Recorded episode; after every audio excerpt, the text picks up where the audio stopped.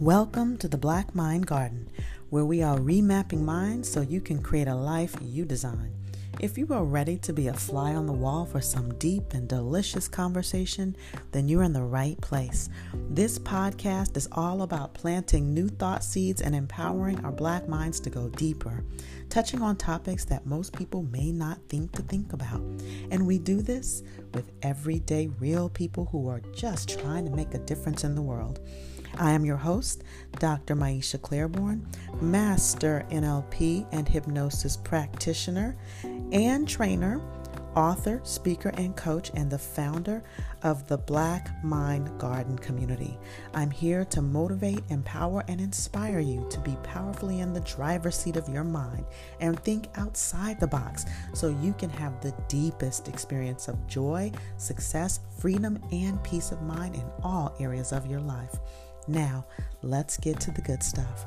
But before we do, go ahead and hit that subscribe button so you can stay in the know every time we released another mind remapping meal for you. Okay, y'all, let's get meta.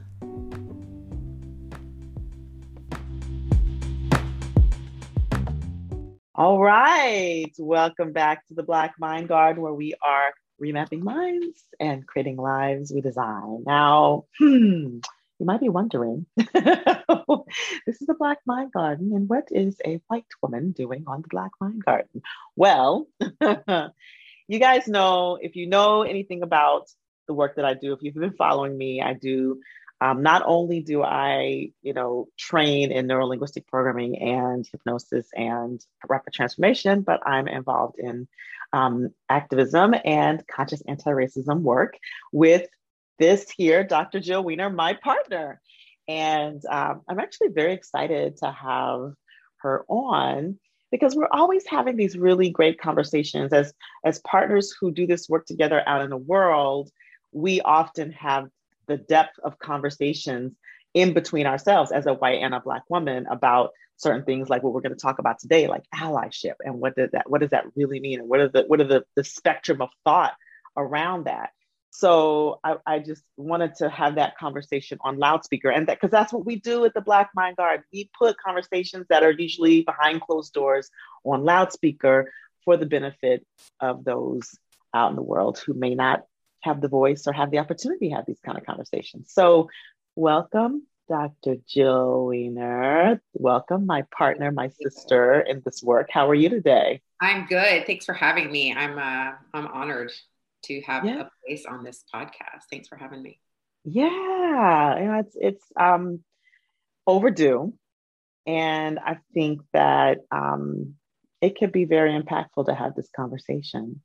So uh, before we get started, I really would love for you to kind of let the audience know who you are and how you kind of got into this this work. Uh, it's it's funny that you you mentioned that because whenever I'm invited, my I I have a, a podcast as well called Conscious Anti Racism, which you know, and whenever I'm yeah. inviting people on it who who don't know me, I'm like, I'm aware I haven't earned your trust. if you'd like to have a conversation, because I could just be any random white woman, and maybe I still will always be some random white woman, you know, like mm. I don't mm but I don't, I don't, I don't deserve trust just for being me. Like I, you know, offer to have a conversation. So, so yeah, so I'm Jill. Um, I was a doctor for 10 years and um, got really burnout about 10 years ago, learned to meditate, ended up leaving my medical, this is like the shortest version ever, ended up leaving my medical practice to become a meditation teacher in that tradition along the way learned some uh, tapping which is also called the emotional freedom technique. And along the way also got called out for some of my blog posts being very privileged. And i was like coming from this like spiritual perspective and i'm a doctor and i know all the things. And it was a huge wake up call for me and i ended up you know that was really started my journey. This was right after the 2016 election um, where i began in earnest really really like taking a deep dive into privilege and whiteness and, and everything. And then um, at a retreat in early 2019 called the Allies in Action Retreat, uh, led by Paige Ingram and Leslie Mac, we had a little like uh, thesis project we were supposed to do, and using our expertise and our spheres of influence and as we were going through this workshop about the symptoms of white supremacy culture, an article written by Tema Okun, um, I was like, I can recognize all these. Like, this is just, and how do we recognize them? Defensiveness, perfectionism, sense of urgency. Well, I was like, well, how do we recognize them? That's mindfulness. That's mind body stuff. That's what I do. And so that was the birth of conscious anti racism. Mm. Um, in its first incarnation, its pre incarnation was me thinking I was going to do something. And then I put something together that was vastly incomplete. And then I met you and we paired our expertise and our lived experiences together. And the full breadth of the conscious anti racism movement was born. That was definitely the nutshell version. and I can say that because I know you very well. But yeah, thank you. I think that's a really, it's a great background against which to have this conversation. And, and you know, um, when we first met, uh, I, I remember thinking to myself, you know, people, you know, white people say they're allies, but what does that really mean? Like, is this, this is this a white savior thing? Is this a, you know, and and and it's an interesting thing because when I would watch movies, now this is a little bit like bigger picture. I would see these movies, and there's, there's a particular movie I have in mind called Avatar. If you remember that movie, that digital CGI movie, it was a beautifully made movie. But one of the things that was glaring to me was that there's an indigenous, you know, sort of uh, tribe is, you know, indigenous tribe, and there's this white guy who um, goes into the tribe and, and and masks himself as one of them, and then somehow saves the entire tribe. And nobody else, like people, even my people were looking at me like, "What is wrong with you?" Like, why are you? Can't you just enjoy the movie? but that, I mean, for seriously. But I was like, no, this is what I see in all of the movies. Why does a white person have to be coming in and always being the savior? So of course, like that's the context from which, like when we when I first saw, I was like, oh, is this the, like a white savior thing? And then like having met you and really seeing the passion and how you actually created the course initially for white people to like, you know, sort of up off their white tears kind of thing. Mm-hmm. I was like, oh, that's different, you know? And so it, this whole concept of allyship is controversial because there are some people who believe, well, how can like what is what is this whole allyship thing? What does it mean to white people? What does it mean, you know, and what is the spectrum of it? can white people really, really be allies? How, what does it really look like to be an ally? Um, so yeah, I guess that's that's sort of where we're coming from. Yeah, absolutely. And I think there's different some people have objections to the word ally. They would rather hear accomplice or partner. Right. I've heard this uh, one woman, um, she's a lawyer, a black woman, and she sent me an article um, to post on my Facebook group I'm forgetting her name. I'm so sorry, but it was she's like there's no such thing as an ally because like white people created this problem it's their problem to solve it's not black people's problem to solve and it was such a good article and it was just kind of flipped the whole allyship thing like mm-hmm. not not we we should be helping but like we right. created the problem why are we not the ones solving it we as white people and so um, in her article it was they. Um, and so th- that's an interesting concept as well. Um, and then i think also a lot of it's very performative um, and people just doing it. And that's how i was too. And i was for sure in the white savior complex in the past. I mean i've done a couple medical missions to haiti and to africa. And you know i just i didn't i didn't understand. And i understand now. And i learned some really hard lessons as i was doing that work. Um, but it's so ingrained in our culture to be that way that it's really hard to step outside of it and, and see the bigger picture and and then like not run away and then keep staying engaged i think that's the the thing is is staying engaged when it hurts you know when yeah. you're when you're the one having to now be the one to make sacrifices and the one yeah. to uh, let go stop protecting things and, and let go of what feels very sacred yeah, and you know it's an interesting thing you use the word partner because because allyship, linguistically speaking, it occurs like someone like yeah I'm for it, but maybe not like on the court, right? ally, you can be an ally and be in the stands, like cheering, like, yay, go Black people. you know, I'm for it. Black Lives Matter, right? hey, posting on the Facebook, you know, like that. You can be an, that, like, you could call yourself, right, an ally.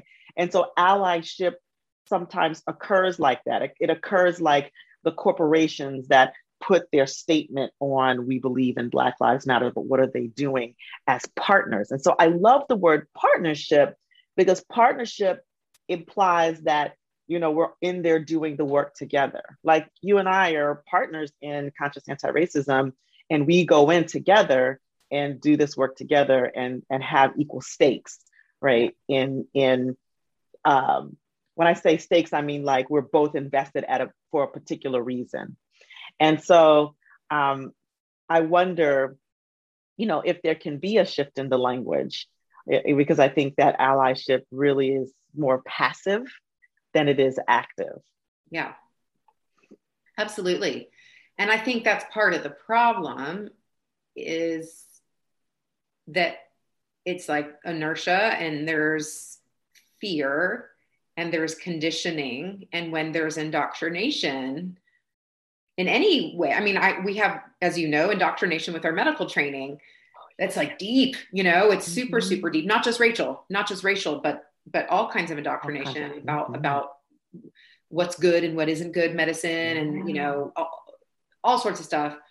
How do you recognize that that's happened mm-hmm. and and and and bust through it? You know, like tear it down and then and then see what's left and go from there. And I think there has to be a willingness to do that and then when it gets especially when it gets really hard you know yeah and i think from both sides that's why partnership is i think a more even more powerful word um, yeah. because you know there is from our side there's you know what you said earlier white people create this problem it's their responsibility to solve it.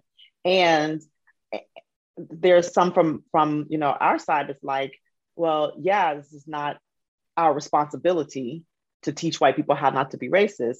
However, as you know, I'm of the mind that if things are so unconsciously ingrained that at the unconscious level, white people don't know what they're what they're saying or doing. Like there's some now that's not to say they, they don't always know because we all know that that ain't true. But you know, like the you know white people who are really trying to learn, who are really trying to grow, but still have this conditioning. So they'll say things like we had an incident where we had to correct an article, you know, mm-hmm. because there was some there was this sort of the way something was written that was unbalanced and we were able to gently do that and it be accepted and, and, and changed and you know it was great so there needs to be some partnership from our side to, to be like yeah see that's it because if it's a yeah. blind spot then you're never going to see it right just like in our personal lives we all have blind spots that keep us stuck in a certain way and so white people got blind spots. Yes, it was racism, which just what?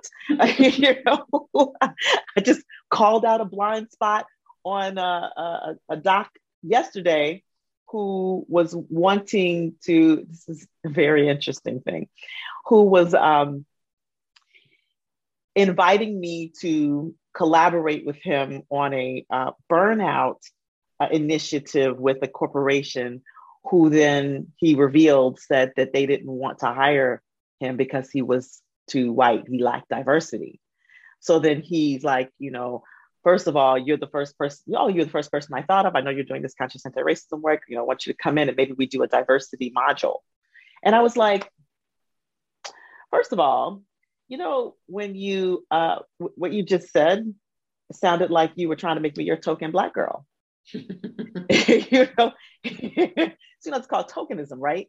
And so, you know, he he, he de- defended himself on that one.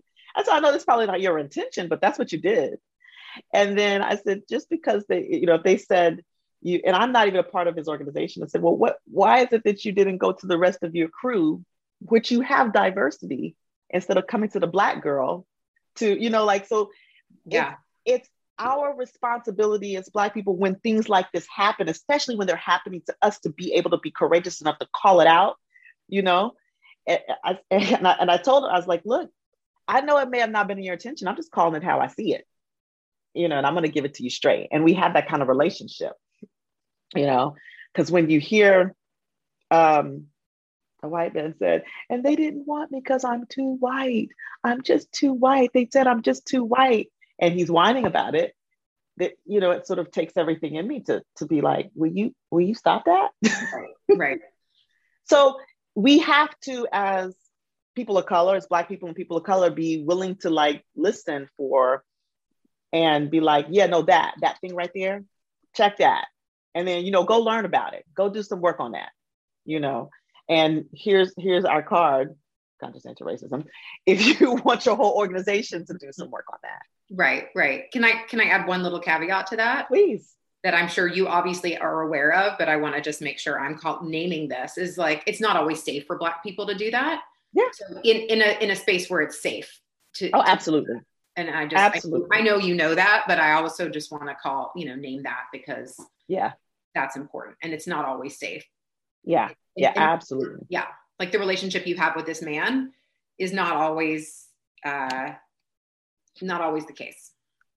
This is very true, and sometimes so so it has to be set you want it to it needs to be safe and sometimes um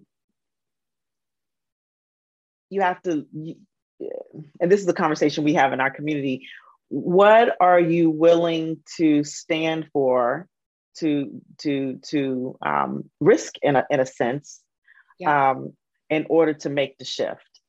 And of course if you're you know your job in question and you have kids to feed and you know there it's an understandable where you have to be mindful. And at the same time we look at well what happens if we don't speak up and then this continues to happen to generation after generation after generation right because the more we allow it to happen the more it gets reinforced that they can get away you know get, get away with it right yeah. and it'll continue to happen um, and so it's just like the doc, what's the doc's name? Oh, oh, oh, who, where the uh, congressman got fired. The sister's name, Latino sister's doc's name. Oh my gosh, I can't remember. A doctor? Yes, yeah, she was on a Zoom call and um, I don't know. I'm gonna, event. yes, I'm gonna have to look it up and then get back, get, get back with you on that one. But yeah, so it's, it, we have to be able to be courageous enough to speak up at times when it may not be comfortable or may not feel safe in order to um, make the bigger difference yes i mean yes it's that's i i don't think i would ever say those words out loud i don't think i have a place to say those things out loud and i think you absolutely have a place to say those things out loud you know what i mean like if i said that that would be very much short sighted and ignoring lived experiences of people who don't live like me. But you have a different lived experience. So I just, I, I, I like to name that also. Of course, of course. So now, so, so, you know, as we talk about um, allyship versus partnership, you know, what is that? What does the true partnership look like? what does that true partnership look like? We really start to look at, okay, we're shifting, we're shifting our context of allyship from allyship to partnership. I think we just named the show um, from allyship to partnership. What does that really look like? Uh, ah, I think it's probably about impact rather than intent, first off. So, how do my behaviors land? mm-hmm. uh, versus what do I, how do I want them to look mm-hmm. or feel? Um, I think it, it takes re- going really, really, really deep and, and, and scraping out every last bit and then finding more and then finding more of resistance and of um, what like figuring out what we're protecting we as white people. We in we in any position of power. So it could be a, a black man talking to a black woman or a or a black woman talking to a, a black trans person or a, you know like it could be in, in any position of power like what am I holding on to? But primarily, like as as the white, able-bodied, educated woman that I am, what am I what am I clinging to? What what makes it hurt? When am I like, ooh, that's too far for me. I can't let go of that. I'm afraid to fill in the blank. Being willing to let go of that in order to step up. Yeah. To be a partner. I think that's a big part of it. Like when the going gets tough, where are you? Yeah. Yeah. Um I think on our side, what it looks like for us to be partnered with white people in this bigger fight of ending um, ending racism and inequality uh, is is similar like what are we willing to let go of? Because we have already let go of so much like what are we willing to step into and be committed to um, in order to and and courageously be vulnerable? Because i think it takes a level of vulnerability to step in this work with uh, with white people right? It's not it's it's about it's about you know standing for us but if we're actually allowing for partnership because it really is an allowance, right? There's a level of trust that has to happen that, as you said at the beginning of the show, is not a given, right? It's earned over time. Even, and I can even say this about our partnership, you know, we first started and, you know, it was like, okay, let's, let's, you know, forming the whole company together and we're getting married. And I was kind of like, wait, wait, whoa. right. and that's how it is you know there's a level of vulnerability that comes with that kind of partnership allowing um, the vulnerability of that in when we've done that before and then and then it's been it's been used against us in some kind of way or we or the rug's been pulled out from under us so then in order for us to allow for partnership there has a, to be a level of willingness to be vulnerable. Yeah. And um, and it's much more challenging than one might think. And i think that both um, there's levels of stepping into this work. It doesn't always have to be how we've stepped into it which is basically the deep end. Yeah. and i think that it's important for white people and black people to understand that right? Uh, because it's easy for a black person who to think well maybe i'm not doing enough or maybe you know i'm not you know like the not enoughness comes out Yeah. and I want that to be a squashed conversation, right? Um, you step into this level of work at the at the at the comfort at which you you can stand at any given time, right? That's what I say. Um, and and I personally now I'm sometimes I'm not you know I say the things that people don't agree with. I personally feel like with white people who uh, choose to be partners, sometimes you have to step in where you are. You you step you start where you are, and then you keep moving forward from there. That's just from my perspective. What about what do you think about that? Yeah, for sure. I mean, I think there it can be. Uh, what's that model? The like consciously, unconsciously unconscious, unconsciously conscious, all of those things. Mm-hmm. If you get a white person in there who has no idea what they don't know, Right. and they just jump into the deep end and then they're just saying all the things and i've done that i've been for sure guilty of that in different points that can be really dangerous and that just perpetuates the mm-hmm. problem so i think it's important for white folks who were like like a lot of people are like what should i do what should i be saying on social media i'm like nothing if you don't right. know what you need to say then read and, and listen mm-hmm. and stop talking and, and and step back and listen and hear and understand and be quiet which is not something that I do easily, and it's not something that a lot of people do easily. Um, so I think that w- there has to be a level of, of education that is self. Um, what's the word when you like motivate yourself to learn? Self um, efficacy. I think it's self efficacy. Like, is it okay? Because I was going to say self motivated. yeah, like like like learning because you want to learn, not because someone told you to read something or because you think you, I mean, and, and it, it sometimes starts as I think I should, I'm supposed to read this book because that's what people said, but at some point it should become something that you want to understand about.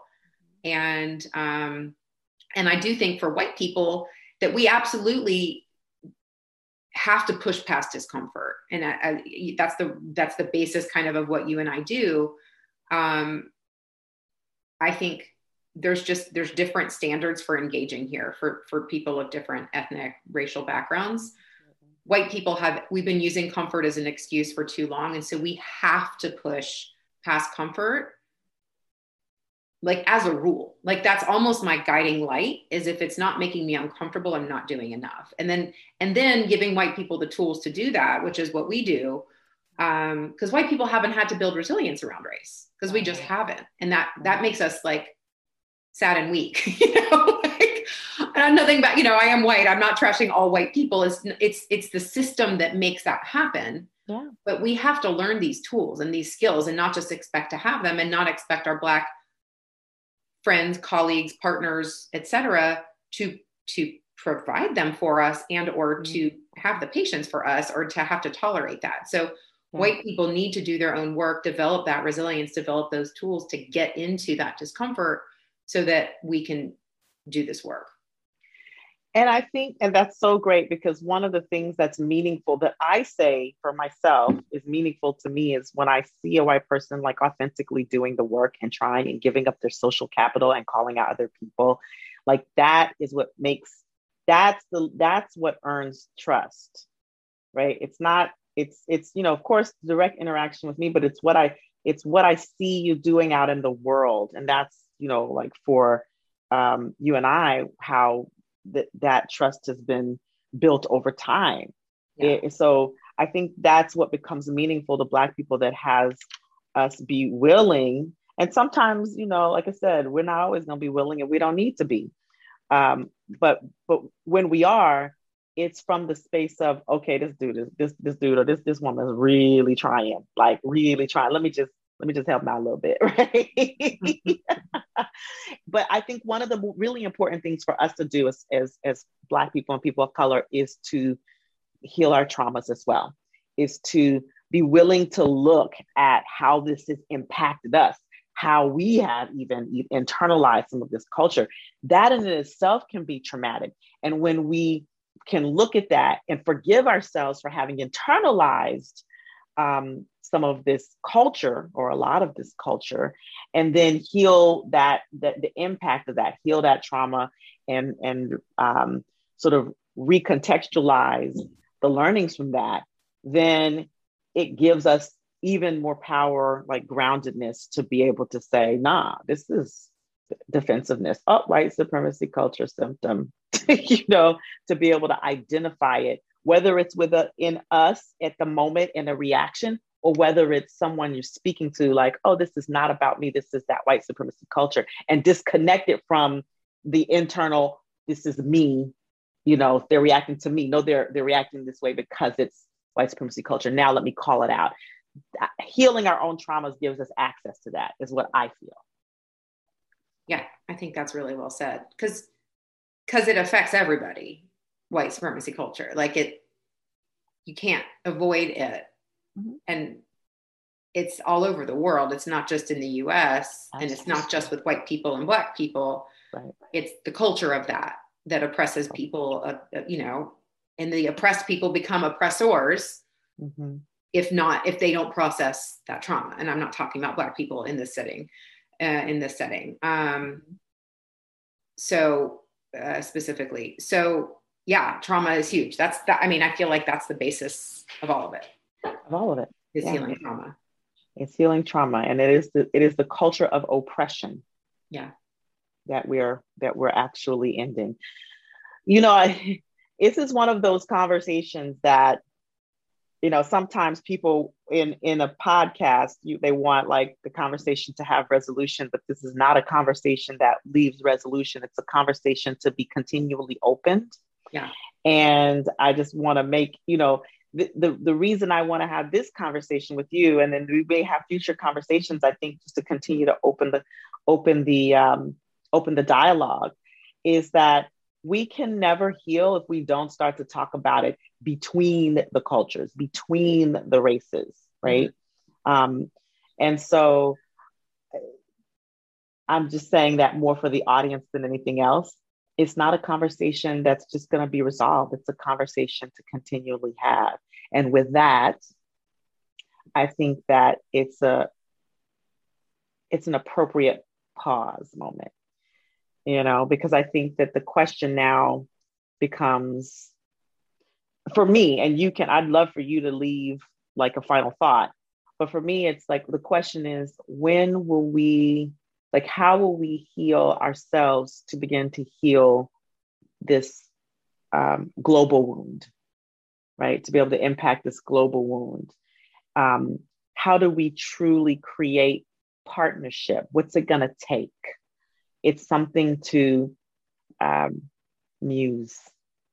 Yes.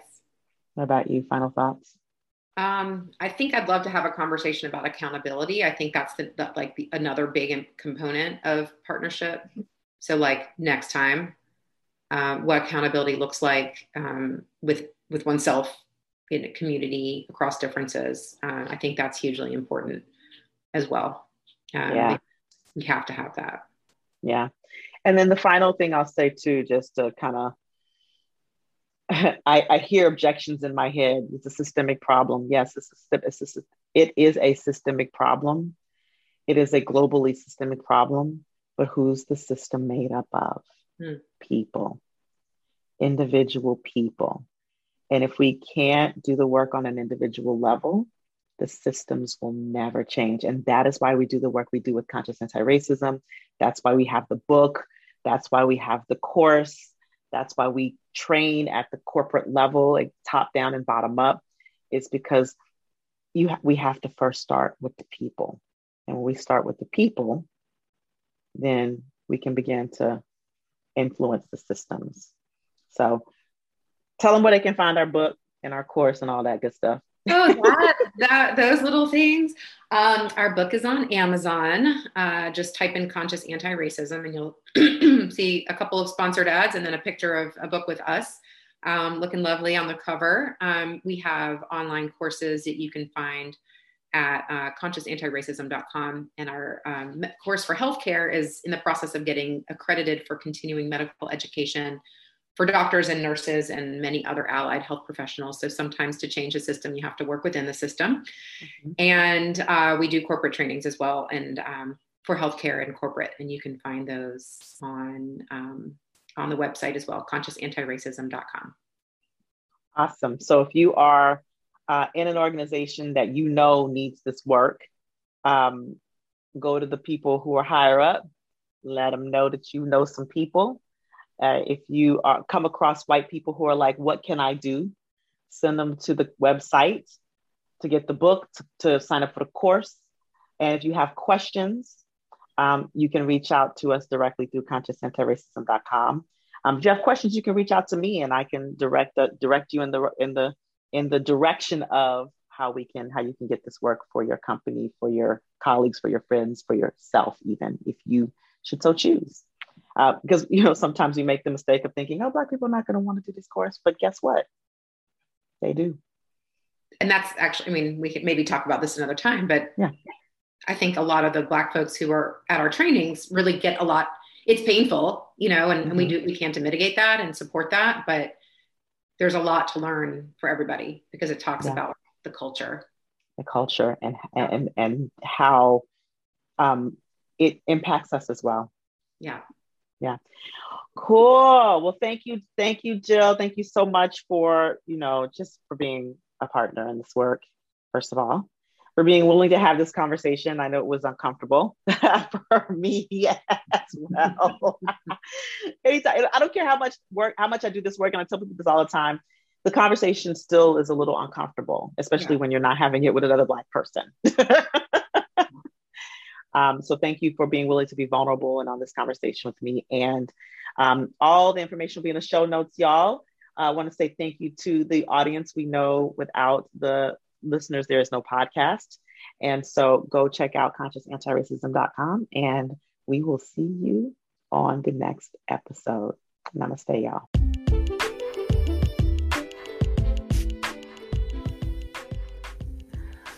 Thanks for spending time with us on this episode.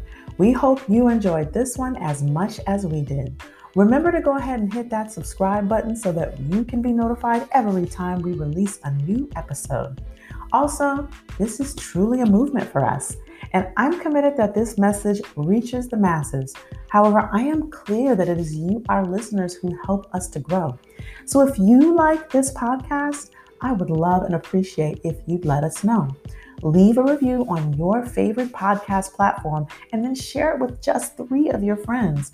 We want to expand our reach and bring transformation to all of our brothers and sisters out there who are still seeking more freedom, purpose, and peace of mind in their lives. And finally, if you want to learn more about how to join our community, it's simple. Go to www.mindremappingnation.com. And if you're interested in learning more about NLP and hypnosis and how you can learn and train with us, consider looking at our upcoming classes. You can read more about that at remapmymind.com or schedule directly if you want more deep work at remapmymind.today. As always, we love and appreciate you, and we look forward to seeing you on the next one. Namaste.